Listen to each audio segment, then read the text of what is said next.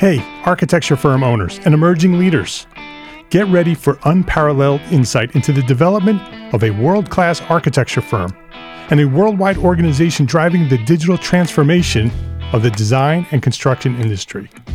With Build Smart, the podcast that's changing how our profession operates. We share the incredible stories behind innovation in the building industry with my friend and co host, Patrick MacLeamy, FAIA, former CEO of the international architecture firm HOK. You know, Yamasaki's office or firm lasted during his lifetime. And when he passed away, I think that was the end of the Yamasaki office. Hellmuth did not want that. He wanted a firm that would live out and grow beyond the founders. In season one, discover the untold stories behind HOK's meteoric rise from 150 employees in St. Louis to a powerhouse with over 1,900 staff members and 27 offices worldwide. You know, they weren't as polite as the Kojima people. That was just boom. And anytime you have a creditor, whether it's Kojima or the bank, that wants their money, unless you can raise money someplace else, you are out of business. Bankrupt. Bankrupt. And hold on tight for season two, where Patrick takes us on a new adventure as chairman of Building Smart International, shaping the future of digital transformation in the design, construction, and operation of built assets. Ian Howell, Ken Harold, and I, Ken was my technical representative from HOK. The three of us took a tour of Europe of five cities in five days. Very busy time. Simply follow the link in the show notes to subscribe to Build Smart now and uncover lessons that will transform you and your architecture firm.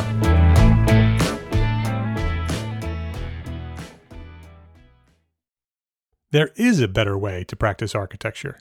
When you build a thriving business, you will then have the time and the financial resources to do your best work, to design the architecture that you want to design.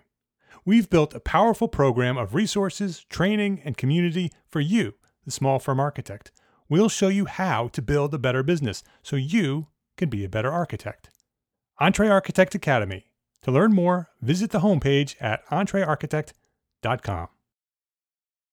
You're listening to Entre Architect Podcast, and this is episode 185.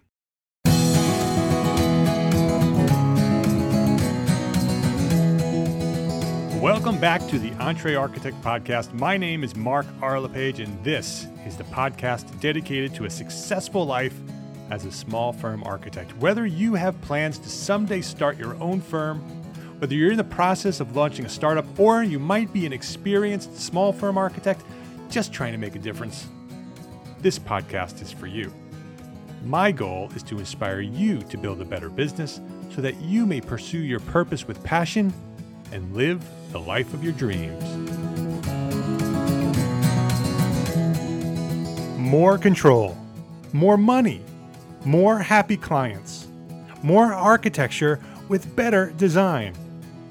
Is design build the answer to our profession's problems? Will building your own projects be the solution to success for your small firm? On this episode, I've invited two design build architects, one based on the west coast of the United States and one on the east coast, to come talk to me here on the show about what it takes to run a successful design build architecture firm. This week at Entre Architect Podcast, the passion, the process, and problems of running a design build architecture firm. This episode of Entre Architect Podcast is supported by our platform sponsors FreshBooks, Core by BQE Software, and ARCAT. And I'm going to share more about these great companies later in the show. But before we get started here, just take a quick note to schedule some time later today, as soon as you're finished listening here, to go visit each one of them and let them know that you appreciate them for supporting us, the Entre Architect community. Jim Zack and Declan Keefe, welcome to Entre Architect Podcast. Hi, Mark. It's Jim. Thanks for having us. Yeah, thanks. Yeah, uh, Jim and Declan have both been here before, so welcome back. Uh, both are design build architects, and both are developers designing, building, owning their own projects. Uh, a few weeks back, Jim Zack reached out to me uh, with an idea, and his idea was to maybe uh, reach out to Declan, who's been on the show before. Uh, have have the three of us come together here on the EntreArchitect podcast and have a conversation about design build architecture. And so I think it's a great opportunity. I, am looking forward to this. Uh, it's a, it's an, going to be an interesting conversation because for one, you're on two separate coasts. Uh, I, I I know your business models, and I think your business models are different. Uh, but you're ultimately shooting for the same goal. You're both looking to succeed in design build architecture, and so uh, I think it'll be a very interesting conversation. Let me just do a quick intro of each of you for the people who don't know who you are. Jim Zack is based in San Francisco, California, and he is the co-founder and partner at his design build firm, Zack DeVito Architecture. He was here before at episode 102 back in December of 2015. It was called Risks and Rewards with architect developer Jim Zack. Jim is also a panel member on a live program that I organized uh, last year for the CRAN Symposium in Sonoma, California. Unfortunately, CRAN was just canceled this year. Uh, it was based in Miami this year, and because of the hurricanes, it got canceled. So that was disappointing. But we had a really great panel last year. Um, talking, it was called Behind the Design, and we talked about uh, some great architecture and then how the business works behind the architecture. Uh, and Jim is also a current facilitator at Entre Architect Academy. He's the facilitator for uh, the design build group. So if anybody's interested in joining that group, we have a couple of seats open for that group. If you're interested, just reach out to me personally, uh, find my email and uh, request, and maybe we can get you into that mastermind group. Declan Keefe, he is a founding member and an owner at Placetailor, which is a design build architecture firm based in Boston, Massachusetts. Uh, and this is Declan's fourth time. That might be a record. I'm not sure. I think um, I think somebody else may have also been on fourth time, but I think may have been just three. You may be the first one to do four times. Episode 130, 134, and 141 back in 2016. Uh, how to build a, a, successful architecture firm that works, how to get started as an architect developer, and how to build a brand that resonates with your most valuable clients. Those are very powerful, really informative episodes. So I do encourage people to go back to uh, to listen to those. So we're not going to do origin stories because obviously you've been here before, if people wanted to know your origin stories and how you got started in architecture and your journey to get to where you are now, go back to those episodes and listen to them, and you can learn uh, Jim's and Declan's origin stories. Instead of that, let's let's talk about your firms. Let's talk about how your uh, design build firms are structured um, and how you practice design build architecture because I think there's different ways of doing it. So let's start, Jim. Let's start with you and uh, maybe describe how your firm works, and we'll go, go from there. Yeah, um, like you said, I won't go too far back with the origin story, but I will just say that um, I've been involved in building things for a long, long time. I've uh, been in business 25 years. I'm 57 when I'm 58, and uh, started working in construction when I was probably around 15 and uh, was trained as a carpenter long before I was an architect. Um, built houses before I was an architect. So um, designed some houses before I was an architect. So I kind of go a long way back. And um, in my mind, sometimes I feel like I've uh, failed at a few attempts to stop building um, and really fully grasped and said we're going to be um, construction and and design. So um, we're organized uh, as two different companies. Um, it's a it's a big topic that comes up in the group that um, that I'm facilitating. Um, how people organize their companies is interesting. I I feel like I'm um, I'm always interested in a bit of a fan of how other people do this. Um, and I've found that what the way we're organized is probably the most common is that you have two companies, and one's a construction company, one's an architecture firm, and um, I feel like most architects who decide to build end up that way. I think a lot of liability issues, contract issues, financial issues kind of lead to that separation. So we have two companies. The way I think about it is that we're um, operationally um, a single entity to the client. We want them to feel like it's a seamless level of service, uh, but we have two contracts, two bank accounts. They write checks to two different companies. Insurances with two companies. Um, in California, we have some interesting things where a few things actually overlap. Um, the state determines that we're in a similar industry with similar business ownership, so they they think that we have a similar operation in things like workers' comp, and uh, I have one state tax ID number, even though I pay two separate tax bills, which is really interesting. Mm-hmm. Um, our workers' comp is single, our health insurance is single, our 401k is single, so there's a kind of interesting interrelationship. Um, so the technical um, setup is like two companies. Um, operationally, Um, we try to make it one company. Um, year in and year out, it's always pretty interesting in that um, architects come to the office and sit at their desk and draw, and carpenters are out on the job site. And as much as we like to think that um, it's uh, this nice meshing of things, I don't know that we're that much different than when it's separate sometimes. And it'd be interesting to get Declan's take on that. But um, I try really hard to integrate the two. And at the end of the day, carpenters are carpenters and not architects, and um, vice versa. So it's an interesting one. We do try hard to make our clients feel like it's seamless. Um, we have uh, uh, project managers, I have an estimator uh, slash project manager, and I have a full time project manager. I have a partner in my construction company, Bruce Wickstrom, um, which is actually at the, this point an informal partnership, but we're working towards actually formalizing that, giving him some percentage of the company. It should be done by the end of the year. Um, and then we have uh, six to ten carpenters, and some very senior that are more supervisory, and, and then some that are just carpenters. And on the office side, we typically are five to eight people in the office. Um, have an interior designer on staff. My wife's my partner. Um, she doesn't work a lot on projects. She's um, does a lot of kind of marketing and helps manage the office, um, but kind of works part time. Um, Full time office manager, which is great, um, kind of bookkeeper office manager, which a small architecture firm would never be able to afford, and it's a really wonderful thing to have. Um, gives us a lot of freedom, takes that pressure off of me to order paper and do that kind of thing, as well as, you know, he deals with the higher level issues, insurance and um, payroll and all that stuff. It's really quite wonderful. So, um, so from a design standpoint, we're definitely pretty hardcore modernists, I guess you'd say, um, as much as we can. And we have, our clients come to us because we do that kind of design. Um, and our construction staff knows how to detail uh, what we do, um, which is very helpful. And uh, that, that, kind of, I think that seamless nature, my partner Bruce is really, really adept at um, kind of the modern detail. a lot of times we don't have to detail things. He gets it. He knows what we want to do. And kind of detailing the field sometimes is, is pretty interesting. So, so that's kind of the general makeup of our company. Um, we're, you know, 10 to 15 people, sometimes 15, 20. And um, two companies technically and operationally trying to make it seamless. All right. How about you, Declan? How, how are you structured? Give a, a little description of how Place, Placetailor works. So we are uh, set up too differently, although technically our architecture and construction are for- formally one business. Um, and our development entity is actually legally the separate business. And so, uh, really, the scale of our businesses are almost identical. Uh, almost all of the same roles you described is the way we're set up.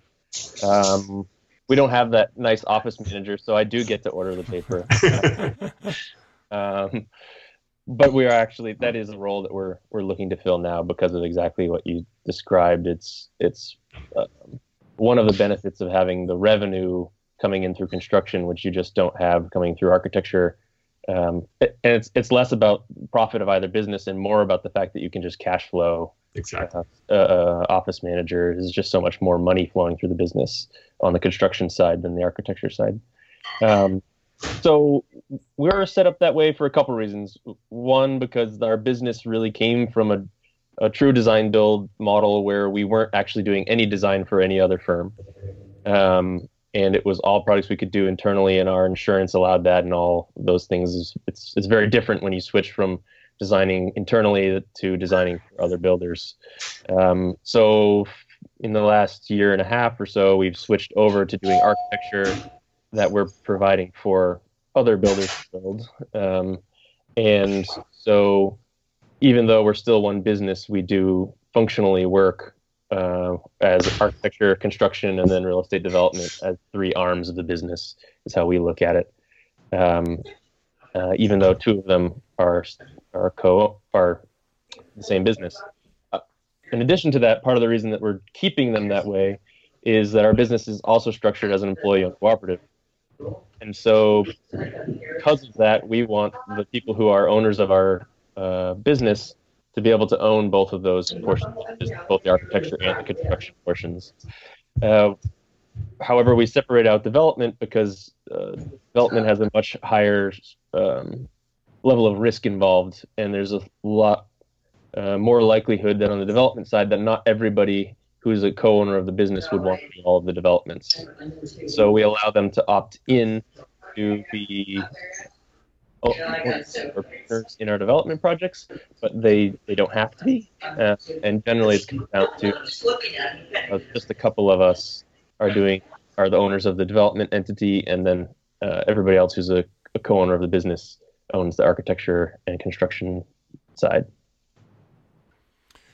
So how how did you? I, and we went into this a little bit with both of you in the um, uh, in the original episodes that we've done. But I think uh, one of the questions that people will have with this episode is how and why did you start with design build? I know Jim has has a, a passion for building, um, but was there was there a trigger point for both of you that you decided to go from architecture to architecture design build, or were you always all in on design build?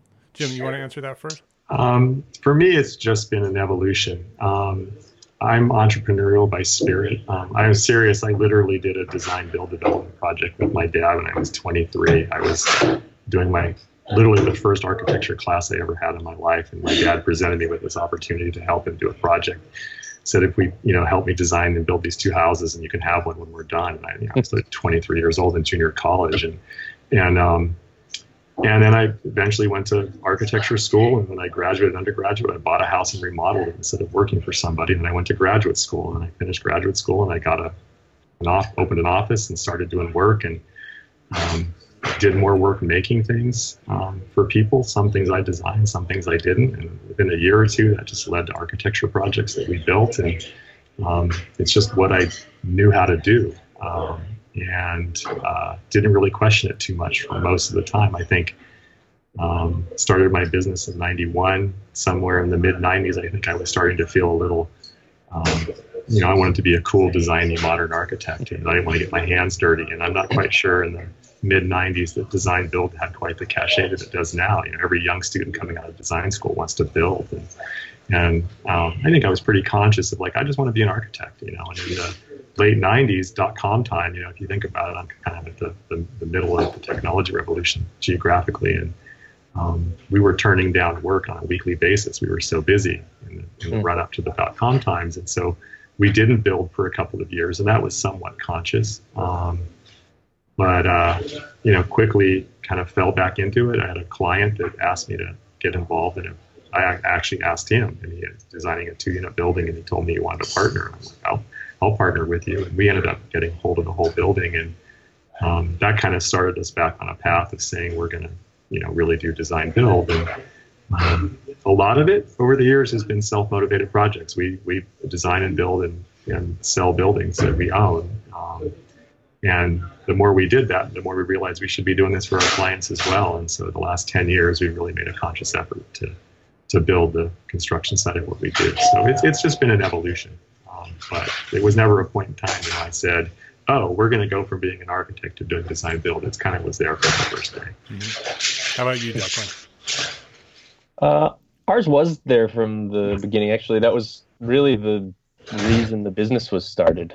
Uh, was that we saw that in the industry there was this split between architects and builders that was leading to lower quality buildings and lower quality design.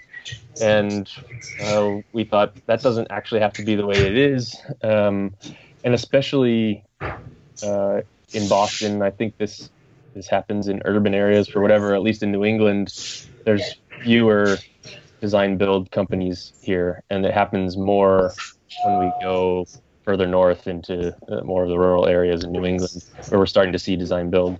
And we said, well, we can actually bring that model uh, actually still use it in an urban area because we can reference the master builder model of uh, yesteryear. And so that's where we started was let's just create higher quality buildings. Higher quality buildings very quickly for us translated into high performance, energy efficiency, and modern design. And that's sort of what launched us was really the energy efficiency side. That's when we started to get well clients was when they we started to get some press around the extreme energy efficiency that we were doing in our buildings. Um, and development came from the fact that we started our business in 2008, and there wasn't a huge amount of work actually at that time. And so it was 2011. We said, well, we've we've made it this far, but there's not a lot coming in still. no, not regularly. How do we deal with that? Well, we can be the guys to take the risk and create our own project. And, and so that's when development started for us, um, which was around the time that I actually took over the business. I was there from the beginning, but I took ownership a few years in. Uh, and the decision was uh, partly to create our own work doing development, but even more so, it was about creating a demonstration to other developers so that developers would hire us to do design build work. And if we could prove a business model for them, they would then hire us to do the work we actually want to be doing, which is design build, um, or now architecture and construction, um, because now they can come to us and just hire us to do architecture if they've got their builder they want to stick with. Um, or often what's happening these days is we're doing some development consulting with them saying, hey, this is how we did it in the last one, um, and this is how we were successful doing that and do high performance building and do modern design and um, be able to differentiate in a market that they've not been able to do over the course of their careers. And so there's some development consulting mixed with um, the natural architecture and sometimes construction that goes along with making those things happen. And when we finally get buy-in from a developer, often it's they want all of it, and that's really what we want to be able to offer is turnkey. You find the deal, you bring the money, we do everything else and uh, that's often what we're seeing when we're working with developer clients now, which is not all of our clients, but um, between our own developments and working with other developers, it's probably 80% of our work is somehow tied to development. Interesting. So, so uh, do either of you have questions for one another? Because I have some other questions too. But... Um, well, just maybe. Go ahead. I'm sorry. I was just going to just comment about like working for developers and that we, we have developer clients we've designed for, but we've never been able to build for them. And, and mm-hmm. it bothers me sometimes. I think, boy, we should really be trying to get that guy to hire us. But then I realize it's like they're developers. They want to pay as little money as possible. And, and I don't want to be a cheap contractor. And we don't do cheap projects. Um, yeah. We do sort of upper middle class, but you know, this is San Francisco, so upper middle class is a million dollar project. And um, barely barely even upper. You know, it's just that's middle class in, in the Bay Area. So um, I, I, I kind of got over the idea that we're going to build our developers projects. Um, we'll do our own. And they want to build cheap, and I don't want to build cheap. So my question for Declan is more about the, um, the employee-owned um, business and how that really works because I've heard you talk about that on previous podcasts, but um, kind of really understanding that it's an interesting idea. Do you, yeah. do you want to give a brief uh, scenario on how that works? Sure. So, uh, employee owned cooperative, the basics of it are that when someone becomes an owner, they are an equal part owner, meaning that they have uh, equal equity stake and an equal vote, uh, which is different than just having a partnership where you could set whatever percentage of ownership and you could give a certain percentage of equity or or profit sharing. Um, this actually says that if you're going to be an owner in our business, we're going to give you equal stake. So everybody's on the same playing field. Um, and it becomes part of how we have to hire because uh, everyone that comes into our company uh, as an employee, if they stick with us for three years and are cooperative, so the owners of the business um, believe that they're uh, meeting a certain line of criteria, which pretty much they always will if they've lasted for three years, um, then they can become an owner too, which means we're all giving up a percentage of our ownership to allow the next person to come in. Um, so right now, um, there's five of us who are owners. We have a sixth coming in in January who's already accepted our offer to become an owner, and so we're doing that transition. Um, and then you know, there's another. I think at this point, another six people in the company who, if they stick around long enough, um, I guess there's five that if they stick around long enough, they can come on. One has decided not to uh, for his own choice, and they don't have to come on as owners. Um, and so, what that really means is um, that ownership decisions, which we have to define much more clearly because we need to have a break between management and uh, ownership, and because we're not making every decision amongst all of the owners about, you know, which type of paper are we buying or what design decision here or there. That needs to happen just as it would happen in any firm. Um, for us, largely is is um, things related to overall company budgets get approved uh, by all of the owners. Um, any other major purchases, if we're changing a policy, if we're changing benefits, uh, we approve essentially a salary pool. So um, not total uh, pay for each person. That happens by me, the strategic director. Um, but we do get to decide this is how much we're putting out in pay this year um, or projecting to put out if we're planning to hire or if we're going for growth or not. Um, and so uh, all of those decisions in our business are based on a consensus model. So uh, we have to have everybody who's an owner to be on board with, with all of the decisions related to ownership. Um, we do have language in our bylaws that says if we can't, and there's a, sort of a series of things that describes what it looks like when you really can't, um, then ultimately the strategic director, which right now is me, um, gets to have a essentially a sway vote. So gets to pick which direction it goes, which we've not had to do yet, luckily. Um, uh, so that's the the basics of it. the The benefit to the employee is they get to have a say in the business that they're a part of, um, an equal vote say. I mean, essentially a veto say, because until um, uh, unless we have to go to the point at which um, I'm vetoing something, any one person can stop a consensus. So really have a lot of say in the way the business is directed. Uh, and then if we're doing well, they get an equal share of the profits. Um, and even that, but we decide as an ownership uh, team what percentage of the total company's profits are distributed to the owners and what percent just stay in the business. So it's not like all profit gets distributed um, immediately to ownership. Um, and the way that that also works is uh, 50% of uh, this is currently how it works for us at least 50% of whatever percent of the total profit of the company um, goes to the employee owner as cash and 50% stays in the building business as uh, dividends and so the business can actually use that for leverage but it's actually a, a paper account that technically is uh, owned by and paid taxes on by the employee and that when they leave, they get all of that money out of the company. So, um, yeah, that's the overview of employee ownership. Do the employees and, buy in? I mean, they have to pay for their percentage of ownership. It's essentially nominal. I mean, uh, at this point, uh, given where we are in the business and the revenue we're bringing in, it's around five thousand dollars to buy into the business. It's really to say I'm willing to put some money down and um, and I've thought about it enough over the last year to have five thousand dollars. You know, like it's also uh, like nothing that has value is free, right? It's the whole conversation that you charge for the first meeting. You know, yeah. yeah. and if you put it away, then it's got no value. So. Right. Right. Let's take a quick break here to say thank you to our platform sponsors here at Entre Architect BQE Software, ARCAT, and FreshBooks. This podcast episode is sponsored by BQE Software, the makers of BQE Core. Core puts time and expense tracking, billing, project management, and accounting together on one beautiful, powerful platform. Whether you're at the office, at home, or on site, Core allows you to seamlessly monitor projects and tasks, track time, send invoices, and get groundbreaking insights. Get your fully functional 15 day trial of Core by going to entrearchitect.com slash BQE.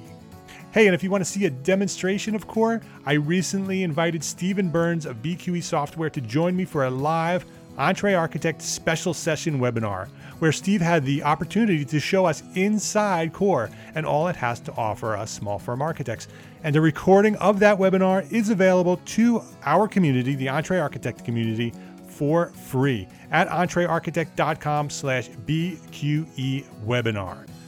So go check that out, and when you're ready to give it a try, visit entrearchitect.com slash BQE and access your fully functional trial of Core free for 15 days. Hey, if you've been listening to this podcast anytime during the past few months, you've heard me talking about our friends over at ARCAT. And hopefully, you're already using their free resources on a regular basis. But for those of you who have not yet checked them out, ARCAT is a great tool for small firm architects. ARCAT has a huge library of free content CAD, BIM, specifications, and more. And they've done all the work for you. I mean it. They've done all the work. If you need a spec, click on over and download a CSI three part specification in multiple formats free. How about CAD details or BIM objects? All free, click of a mouse. ARCAT has tons of building product content ready for you to use, and it's all completely free. You don't even have to register to download the content. And they've recently launched something new. It's called Charrette. Create a project, assign tasks, share and collaborate with colleagues and clients all in real time. Pull content directly from the ARCAT database or from anywhere out on the web and keep it in Charrette. It's another free resource from ARCAT for you, the EntreArchitect community. Visit them right now. Go check them out. EntreArchitect.com slash ARCAT. That's A-R-C-A-T. EntreArchitect.com slash ARCAT. And click on the Charrette icon right there on the homepage to check out Charrette. Imagine what you can do if you had an additional two days every month to dedicate to anything that you want. Maybe you just want to spend more time on design. Maybe you want to, to start building that new business process. Maybe you want to start painting again. Maybe you want to spend more time with your kids. Or maybe you want to finally start that development project. Well, when you're a small firm architect using FreshBooks cloud accounting software, you could save 192 hours every month. That's two business days every month. That's the amount of administrative time that you could save this year if you're using FreshBooks. FreshBooks makes it simple to send invoices, post your expenses, automatically track your time for the whole team by project, and get organized with reports, communication, and notifications. My favorite feature of FreshBooks is the automated email reminders sent to my clients to remind them to pay their bills. That's done automatically, and you control the whole thing. Sign up for a free 30 day unrestricted trial and get ready for the simplest way to be more productive, organized, and most importantly, get paid faster. Visit entrearchitect.com slash freshbooks to access FreshBooks for free and be sure to enter Entre Architect in the How Did You Hear About Us section. BQE Software, ARCAT, and FreshBooks. Please visit our platform sponsors today and thank them for supporting you, the Entre Architect community. So, so one of the questions that I often hear, because uh, like Jim said before, so many architects want to do this design build model. Um, I think I would say even the majority now, you know, uh, not necessarily want to pursue it, but sort of dream dream of the idea of being having the control over their own projects. Um, but getting started as an architect that's already a practicing architect, both of you um, have started that way. That, that it was you know intentional to start design build firms. Um, if you had a young architect come to you who is an architect and has an opportunity to build their own project or or manage the construction of it and sort of work their way slowly into design build, what sort of advice would you give to somebody like that? Do, do you uh, prescribe that they do sort of take baby steps and maybe start with construction management and then work their way up to design build? or is it just sort of a, an all in or don't even try it uh, sort of scenario? Um, I guess I'll go first. It's a tough one, and I think there's a lot of different answers, and it depends on the market, depends on the person, depends on their background, their experience, and um, you know, for me, um, it's an overused term these days, but you know, I'm a maker when I can be. And unfortunately, these days it's not very often, but it's in my bones that I make things, and I like to make things, and and uh, the motivation to build is as much that you just like to be involved in the making of this stuff as opposed to letting someone else do it. So um, you have to make a decision on the front end. Are you a builder or are you a manager contractor? And um, you know we want to be builders. Um, we've decided that we don't want to transition to the point where we're just managing a bunch of subcontractors. And one of the members of our um, ASG group is, is a company in Texas, and they have no no no um, blue blue collar employees. You know, they're just project managers. Um, but they're really a construction company. They have a contractor's license, and I think that's a key question: is that, are you getting a contractor's license, or are you trying to do this um, what I call not at risk? You know, if you have a contractor's license, you can be a um, you know, a project manager at risk, so to speak. Um, you could choose to not have any construction employees and you're effectively managing subcontractors, but I think the main difference is the money flows through your company or not. Um, I know there's a lot of companies that are set up that um, want to start managing construction. A lot of design companies, they want to start managing construction, but they're effectively managing owner builder projects. Um, they're setting it up so that their client takes all the risk, their client signs all the contracts, and they'll just sort of assist them um, through that process. And um, it's an interesting idea. I think there are some people doing it quite well. Um, the, I think the build guys in, in Seattle um, do it that way. Um, they've kind of created a network of subcontractors and they've actually supported carpenters to become licensed so that they can then uh, work as subcontractors to the clients and and so they're sort of never at risk. The money doesn't flow through your company but you know so we're organized. Yeah we get all the money. It's like declan says it's like it generates the cash flow is that you know we we are a contractor. We create the subcontracts and the client pays us to pay other people and we skim our profit off the top so to speak. So um, that's the big decision in my mind. Is that you want to be a builder or you want to actually just manage other people? Um, and it really kind of does depend on your experience and expertise and whether or not you can pull together the resources to actually actually make things and build. What about you, Declan? What do you what would you say to that person who wants to start? I think if it's a a young architect who's working on their own and they're doing it um, just to have uh, control then they're doing it for the wrong reason already. It's, mm-hmm. it's not just about having control. Um, that means you're you're not able to do the job of an architect, which is communicate and and facilitate and manage. And I, and I wouldn't use design build model as a cop out for having the skills to do what this career actually is. Um, and so I, I'd say you can do it because it's the business model that uh, you believe in and represents the, the way in which you want to work. So I would start by saying that. And then what I would follow up with is if you're doing your first small project, and maybe this is just because this is how I started, but I think the the experience of swinging the hammer and doing each of the dirty jobs along the way is so valuable in terms of understanding what it actually means to do design build uh, in the way that Jim was describing it, is actually as the builder. And I think making that leap from architect to manager of construction, I think you're actually going to make the things that are worse even worse, um, because now you you think you're good enough just because you're an architect to go manage the guys in the field who I'm certain know more than you about what they're doing out there. And so if if you want to actually be able to manage them, you've got to do the things they've done to know what's hard, what's not hard, what does it cost to do that, why am I making this decision or not making that decision. Um, and to me, that's really where I got so much value was was being in the field and spending the time know, digging the ditch and swinging the hammer and fixing the thing I did wrong.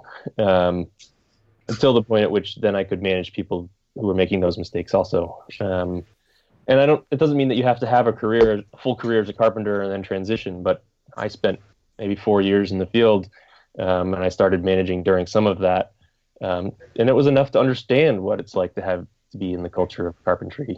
Um, and so that's what I would. I mean, if it's possible and you're willing, that's what I would say is you know find someone who's willing to bring you under their wing and and do some carpentry even if it's your own design project, but don't try to lead it yourself. I'd say um, get in there and, and then do the next one or a couple down the line. Uh, Working for Uncle Bob's construction company, there, you know, the summer between third and fourth year of architecture school does not mean you learn how to be a carpenter. yeah, right. I get that and, a lot. Uh, a lot. Yeah. And, uh, so could, it's true. It's so could a could a, an experienced architect team up with an experienced contractor uh, and form a company and get that experience through that process, basically becoming, uh, committing themselves to a, a partnership and maybe a, a third entity. Um, and then having the contractor part of the partnership lead the construction and that gives the opportunity to the architect to be out there and experience what they need to experience. I, I think that, that can work. Yeah, I think it, I think it can work. Um, you know, partnerships are a minefield too, so you have to just be careful about that. And um, but it definitely could could work. Um, I, I, do. I think what Declan said is like, what's the motivation to do this? Mm-hmm. Why do why do you want to be involved in design build? And, and for me, it's very clear. I just you know we it's it's I haven't figured out how to put this tagline on my website yet, but it's like we design and build cool shit, and that's what I want to do. You know, and that's what I want to do day in and day out. And um, and and it's kind of just in the blood. So and and we really do know how to build. I've been building for 40 years, so um, somehow or another, and whether I'm drawing it or actually swinging the hammer, I actually know how to do most of the stuff around residential architect and res- residential construction. So. Um, you know, we all know that architects don't need to be built, don't know to don't need to know how to build to be great architects. I mean, you know, the architects designing the World Trade Center, most of them don't know how to build, and they're building and designing amazing stuff. So it's possible, but I think at the scale we're talking about, that hands-on construction experience is, is pretty important. But um, yeah, evaluating the motivations is, is pretty important. But partnerships can work. I, I think you just have to be really careful because Declan said it. It's like you're kind of going to get yourself stuck in a cesspool that you're not really familiar with. And um, uh, you know, the guys do know how to do what they're doing. And, and you know, if the motivation is, hey, I think the contractors make more money um, and I want a piece of it, it, it's kind of a good reason, but you better be careful because um, there's just a lot to know about managing a construction company. And there's, you know, you think you have liability as an architect, you got a hell of a lot more as a contractor. You know, you know, um, you know callbacks and leaks, and you know, they're, they're more direct to the contractor than they are to the architect. So you have to be prepared. Yeah, in, in terms of a, a business model itself, the construction arm of our company is so much more complicated than the architecture side. I mean, just the if you're just looking even at a a, a balance sheet or a um, income statement, the architecture firm there's it's like you bill for your services and you pay for paper, and you're done. You can kind of understand the entire extent of what an architecture. We have like 400 lines that we're tracking in our uh, construction side of the business, and each one of those is looking at uh, material, labor, subcontract, subcontractors, and each one of them has its own calculator, which is a tool that's you know actually literally like 2,000 lines long in a spreadsheet, which is how to calculate each one of those things, and and it's actually the case. This is what I showed of folks when they just ask, you know, what's the price before we even start anything. Is every single one of the cells in that, which literally is thousands of things, has taken someone years of experience to even know what should go in that cell. Um, and so to just jump into it and say that you you get it because you've designed the building and drawn the lines uh, is is um, uh, misplaced. Um, I'd also say just sort of in line with the business models that sort of Jim and Placetailor's team has also is um, if you're looking for control over the project, then I wouldn't even say that construction is the place for that either. Uh, that's more of the line of going towards being the architect as developer, because that's how you get control of a project. Uh, construction is if you're just doing architecture construction, you're still uh, essentially bowing down to whomever it is you're doing the work for. Not necessarily in a bad way. Sometimes it's great to have a client and be the design builder, but if you're trying to dictate um, the aesthetic of the project or the approach to the project or even the social mission of a project, which is largely uh, why we are doing development work, um, then that comes from the development side of things, um, or build your own house. You know, it's uh, true. Um, and so, uh, again, goes back to why are you doing it? And if you're doing it for that reason, you don't have to be the builder. You could be the architect developer and find somebody else to build it, um, or you could just be the builder developer. What, whatever the permeation is, um, I think uh, just being aware of what strings which party gets to pull um, is is pretty important. And for us, we we think of it as uh, as I was talking about before, plug and play. So we can do each one of those things, but ultimately, our, we're most valuable if you utilize the entire service of architecture, construction, and development all together. What are some of the? I mean, we talked about how you know uh, the the cash flow is better and your designs are better and you have that control as a as a design builder. Um, with those rewards, we talked a little bit. You just mentioned a few risks uh, and the downside of being a design builder. Um, do you want to talk a little bit about that? Do you guys have any stories of of being a design builder and maybe at the time wishing you weren't? Um, are what are some of the risks of of being a design builder? Well, I think that you know just figuring out how to profit from construction in itself is a is a pretty difficult challenge, and um, uh, I think that there's a naive attitude that oh, you know, the con- contractor figures out his price and he puts his 10 or 12 or 15 percent markup at the bottom, and he you know he gets to walk home with a bonus at the the job, and it's like you know, as Declan says, um, it's taken us a long time to teach ourselves to actually manage our finances, and we're getting pretty good at it. We have a lot to learn still. Um, but you know that 12 to 15 percent turns into you know two percent really fast, and uh, overhead eats up a lot of it. And you know you can um, pay one person more than they're worth, and that eats into your bottom line. Pay yourself more than you should be getting at the front end, and it leaves nothing at the back end. So this the financial management is pretty pretty challenging. Declan, do you have any any uh, advice on that end?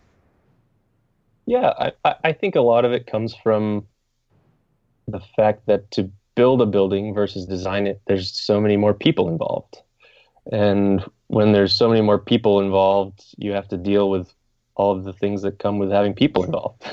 so that means anything from the risk of having them up on scaffolding and tripping and falling to the uh, emotions of two people who have different political views to um, you know whether they actually got the job because they're good at interviewing and then they show up and don't know what they're doing. You know all of those things really matter um, sort of in any business but just when you multiply it by needing more people you you see it more. Yeah. um, and that comes with construction. And with construction it's really difficult on the hiring side um, when you actually are bringing carpentry staff inside to know whether they're good or not know, you're not learning anything about a carpenter really by talking to them at the desk when you do an interview. You know, it's not until they actually get in the field and are working with your team that you know if they're they can do the job you just hired them to do. And so that's somewhat different when you're hiring designers because you can see their work. You actually can yeah. see their t- total product, and you know that they're the ones that did that, and you're hiring them to do the same thing for you.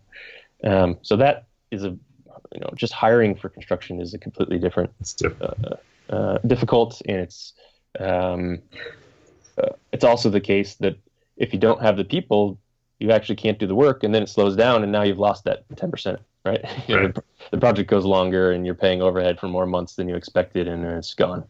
So, it, every, every one of these little decisions or complications, which often are people based, uh, affect your bottom line. And knowing that that is the case is maybe even more important than the reality that that's part that is the case. yeah, and the reality these days of being hiring anybody for doing about anything is so difficult. That, yeah, I mean, we we look for weeks, if not months, at a time to hire one carpenter. We have so many challenges hiring people. We now have a two week, two week rule. We tell them when we hire them. It's like, you know, it's the second Friday you're here. Just I'm going to tell you yes or no. and if it's no, here's your check. Thanks a lot. You know, and if it's yes, you got two more weeks to prove yourself. And um, really, to be honest, you know in about a week. Um, but we give people two weeks, and we actually literally have let people go at the end of two weeks and just said, you don't fit. You're not who you said you are. You don't have the experience and the skills. And, and it is really difficult front end to determine that stuff. Yeah. I think, I don't know, we've never really had, I guess we've had one pretty huge failure um, when I think about it. I, I, I kind of, I guess maybe I selectively forget this project, but um, of course it was doing someone a favor, which is rule number one: don't yeah. do favors. It yeah. was how often for, does that happen? Yeah, and then it was working for um, a friend, or technically it's the sister of a friend, was a good friend. Um, and uh, was the recession, and she burned her house down basically, um, and didn't have enough insurance money, and we started off just helping her rebuild it from a design standpoint. She was a pretty sweet lady, but um, pretty tough. And her husband was quite old, and um, and it evolved into a design build project that you know we ended up in mediation and probably lost you know seventy five or eighty thousand dollars. Um, that was four or five years ago, and I feel like I'm still paying that off. You know, it's a it's a big chunk of money, and and for a lot of reasons, and it's just. Um, uh, you know, we didn't manage it well. The guy working for me at the time as the project manager. Um, you want to talk about people evolving into sort of realizing they're not very good. You know, we had a guy here for a year, year and a half before you realize he you know, really doesn't know what he's doing. You know, it takes a long time. So things can go sideways pretty fast. And there's a lot. I, not to take, drag the story out, but you know, at the end of the day, a lot of mistakes, I suppose, made. But at the time, they don't seem like mistakes. They seem like the right thing to do. So um, there is that risk of a project going south, and the amount of money that you have at stake is a lot higher than um, you know, when you're getting paid by the hour. You lost some time. Um, maybe you paid an employee for a couple weeks of work, but usually you catch that pretty quickly. Um, and in construction, you know, it's a different situation. And you're relying on on uh, on people in the field to do their best work and to do work that you expect them to know how to do. Yeah. Um, and so you have to rely on other people to make some pretty big decisions, uh, unless you're doing it yourself, right? And so an architect who's considering doing this has to take that into account too. That this is not just you, you know, starting a design build firm and saying, okay, now you're going to build and go hire a bunch of people and they're going to go do what they are supposed to do. Um, you, with all the work that you're doing as an architect, you now quadrupled it with the amount of work that you're going to have to do on the design or the build side of it to make sure that you don't end up in a situation like Jim just described. And you know, I think uh, what you just said about quadrupling the work, it's like I think both of us we're wearing three hats. We have three businesses, right? We're designing, we're building, and we're developing. And the amount of time I spend on any one task kind of depends on what day of the week and what month of the year. Um, but it's really easy to say that I am not an architect. you know, if that's the easiest one to say. And yes, I, I, you know, run the office. I am the guy in the in the in the driver's seat. Um, but I, I, the amount of time I spend designing is you know next to nothing. Um, and I learned a long time ago that we can still get a quality of design um, through management and um, you know desk crits or whatever you want to call it. But the amount of time I personally spend designing is almost next to nothing. And so you've got to acknowledge that you can, you know, something has to give. Um, as I've grown older and done this longer, I'm, I'm a lot, maybe a lot of people get to this point, but I'm, I'm excited by the business. I'm excited by growing the business and, and learning more about business. Um, and it just happens that my business is architecture and construction. So you know, took 25 years to know that I don't know very much. um, and there's still a lot to learn. So, but I think that if someone's interested in doing this, they have to acknowledge that, you know, you only have so many hours in a day and you can still hire people um, to do work, um, but um, you don't get to do the same things that you did if you're just doing design and doing architecture. Yeah, I, I think similarly, the one thing to realize, sort of jumping back a little bit to the risk is if you think about an architecture fee, uh, many times this is not how we actually price projects, but um, it's five, maybe ten percent. You can get a little higher than that if you're lucky of the total construction cost. What that actually means is that that other 95%, if you're the builder, is now your risk too. So if you just think about you know risk yeah. mitigation as relates to dollar value, the architect's taking that 5% risk builder, if you take on that role, is now taking the other 95% of the risk. So all of that money is actually at risk. Every time you you're doing work before you've received any that money for that work, it's at risk. So that, that sort of just puts it in context of what what the what we're really talking about here on a dollar value of differential between an architecture firm and construction. Which may be a good argument for doing that project management not at risk, you know, right. or set your client up to be an owner builder, which, you know, I've never really thought about that in depth, but I, I think there's some risk there too, because, you know, you are effectively um, counseling your client that you're, you're kind of going to be their contractor, but then you're not. And I think that if a project went south and someone sued you, that you could, you could really lose it because um, you're kind of acting as a contractor. But didn't take the risk, weren't properly licensed and insured, or whatever it is. That's another thing that we've, or I really I've I've found over the years of the various different permeations of business is you because we have so many hats, you just really have to trust people more than you would in another business. And so I, I have someone who leads each one of those of the, the different arms of the business. So there's someone who runs the architecture division, who runs the construction and runs the development side, and I don't actually necessarily know everything that's happening in all of those those uh, projects that are coming. I mean, I know every project that's coming through, but I don't know what's happening in every project and part of every client interaction anymore. And um, you just have to have the right people and trust that they're going to be able to do their job. And if you're not willing to let go a little bit, you're not actually going to be able to do it because there's just too many pieces moving. Um, so that, that, that's another one in terms of why are you doing this? Well, um, I, I happen to be, you know, similar to Jim. I love using the creative process to formulate a business model that allows us to do the work we want to do. Um, and so I'm using the creativity and the, um, the, process of sort of thinking through and problem solving that we learn in architecture and applying it to a business model. And I think that happens too little in, in too many industries, and even in our industry, it doesn't happen enough where we're thinking creatively about a business. Um, and I think it's kind of interesting that the skill set of an architect is actually set up really well to think creatively about business. Um, and yet we often see that people fall into the same business model because it's easy and we don't like to to worry about numbers or change the spreadsheet that we were given by you know, whoever showed us how to run an architecture firm. But uh, you can you can do it differently. It took me a while to realize that I could run my business on my terms and I didn't have to be like everybody else. Um, for the first 10 years, I was trying to be like everybody else. And um, that moment that I decided I can kind of do this my way was pretty pivotal. Not I, sure, I, sure what that is. yeah, and I think that's very inspirational. I hope if if our listeners get anything from our conversation today, I think I hope that they get that that they should be looking at their businesses as a, as a design project that it's that it's more than just a, a necessary evil that it, it could be fun it could be exciting it could be part of you know the, the passion for what you have to do um, clearly a message of Entre Architect for a long time so i'm glad to hear uh, both of you uh, say that that your businesses and the way you do things because you're obviously both of you are doing things differently than the traditional architects out there um, it sounds like it's because that's the passion you have. You have the passion to create these alternate m- models of business and these brands and, and these business models and these uh, construction methods and the way you put together buildings. Um, so thank you for sharing your knowledge and, and your and your uh, inspiration. I want to I want to end on um, uh, a positive note because we talked about a lot about about why not to do this. Um, what what would you say is the best part of being a design build architect? What is your favorite part?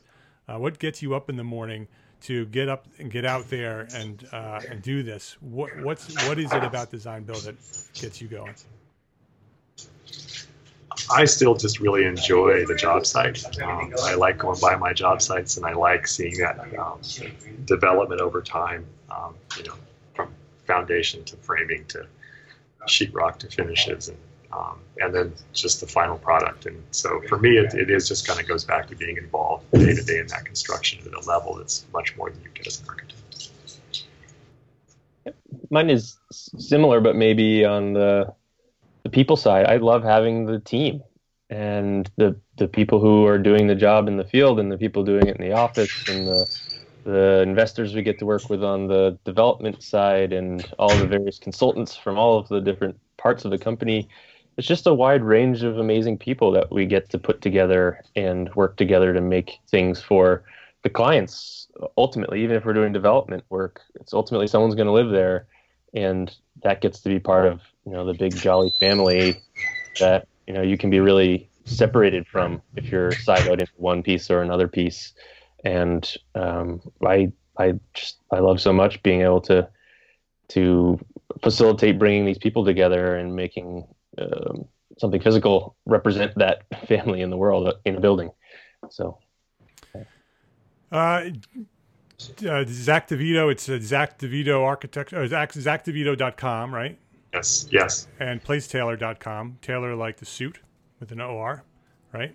Mm-hmm. Um, so people can go check you guys out there. Uh, Jim and Declan, thank you very much for being here at Entre Architect Podcast and for sharing your knowledge here.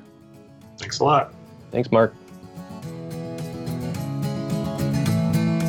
If you liked what we shared here today and find value in anything that we're doing here at Entre Architect, I ask you to share this episode with a friend. Pick one friend, just one, that you think might benefit from what we talked about here today, and share this episode with them. Complete show notes and a direct link to download this episode will be found at entrearchitect.com slash episode 185.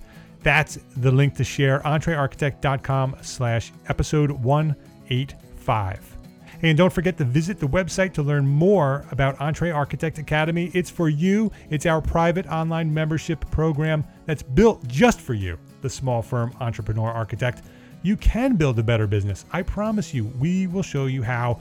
To learn more, visit the homepage at entrearchitect.com. All the information's there. Come join us. You won't regret it. You will love it. The members who come come and join Entre Architect Academy don't ever leave. They come in and they love what we're doing and they find value and they find com- camaraderie. Members share with one another. It is an, an amazing place. If you like the Entre Architect Facebook group, you will love Entre Architect Academy. Just find a member and ask them, and they will tell you how much Entre Architect Academy has changed their life. To learn more, visit the homepage today at entrearchitect.com. All the information is right there on the homepage, entrearchitect.com. Hey, my name is Mark R. LePage, and I am an entrepreneur architect, and I encourage you to build a better business so you can be a better architect. Love, learn, and share what you know. Thanks for listening. Have a great week.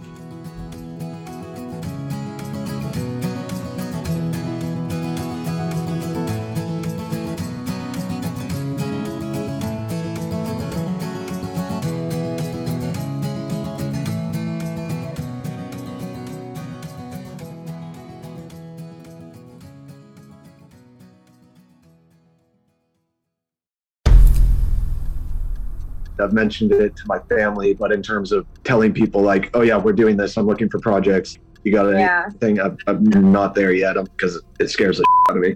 Dreaming of launching your own architecture firm? Well, buckle up for a wild ride with Emerging, the podcast that shares what it's really like to start an architecture firm. Where do we begin? We don't even know what type of business to formalize as. Is it an LLC? Is it an LLP? Like, how are taxes? I mean, the list is astronomical. Season 1 featured founders Jeffrey, Lexi, and Chris, owners of Level Studio Architecture, are your fearless guides on this unfiltered journey from napkin sketches to a thriving studio. One evening, stumbled into one last dive, we sat at the bar and pondered our postgraduate futures.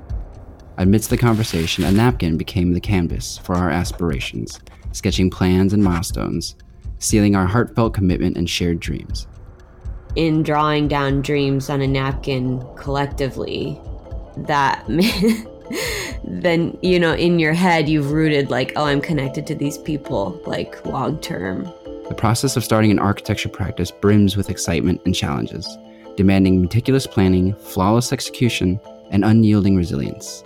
I kind of hate the term because it's so overly used, but I think everybody knows imposter syndrome, and I think it's it's so real to this day. I, I I don't know if it's with everybody, but with me, I'm always questioning like, us, can we do this? Are we ready to do this? Are we prepared? Can we do it? Did we just decide a name? We did it, guys. Oh my One that god! came out of nowhere. Woo! It came out of nowhere. I liked it. I saw it. Ready to turn your aspirations into reality? Follow the link in the show notes to subscribe to Emerging and chart your own path to architectural success.